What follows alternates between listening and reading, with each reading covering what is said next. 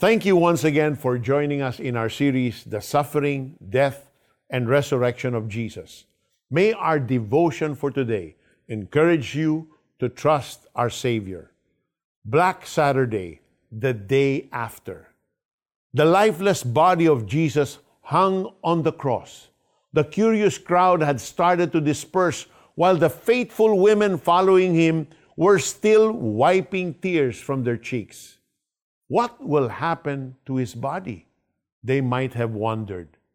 Joseph of Arimathea, a secret disciple, asked Pilate for it. A wealthy man, he had a rock cut tomb where no one had ever been laid.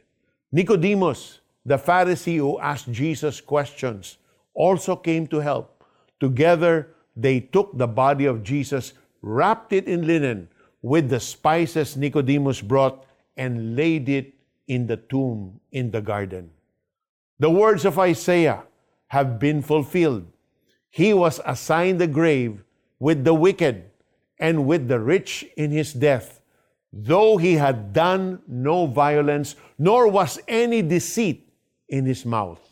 But where were the disciples? Fear of the Romans made them abandon Jesus and scurry to safety. Imagine how they felt.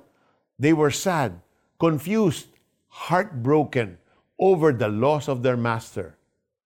Pinagod lang ba nila ang sarili nila sa pagsunod para sa wala? The day after Jesus died was the Sabbath day of rest.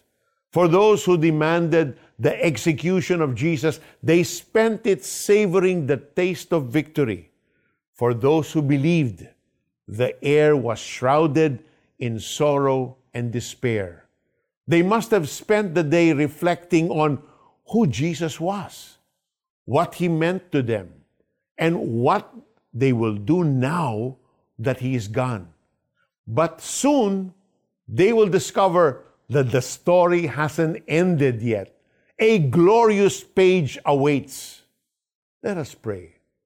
Dear Jesus, when I don't understand what is happening around me, teach me to trust you. May I never think that you are defeated just because you are silent. I pray this in Jesus' name. Amen. Now, how do we apply this in our lives? Black Saturday can be a day of reflection. What does the death of Jesus mean to you? Wear something black today? The way many people would show that they are in mourning? May this symbol lead you to a deeper understanding of what Jesus did for us on the cross. Sumama kay Jose ang mga babaeng sumunod kay Jesus mula pa sa Galilea nakita nila ang libingan at ang pagkakalagay doon ng bangkay ni Jesus. Pagkatapos umuwi sila at naghanda ng mga pabango at mira dahil sumapit na ang araw ng pamamahinga, nangilin sila ayon sa itinakda ng kautusan. Lukas 23, talatang 55 hanggang 56. Remember, when darkness surrounds you, Jesus, the light of the world, can dispel that darkness. Tune in again tomorrow for the last part of our series. Join us as we bring you the good news about the resurrection of our Lord Jesus. This is Peter Kairos saying, When Jesus is in your heart, his joy becomes your strength.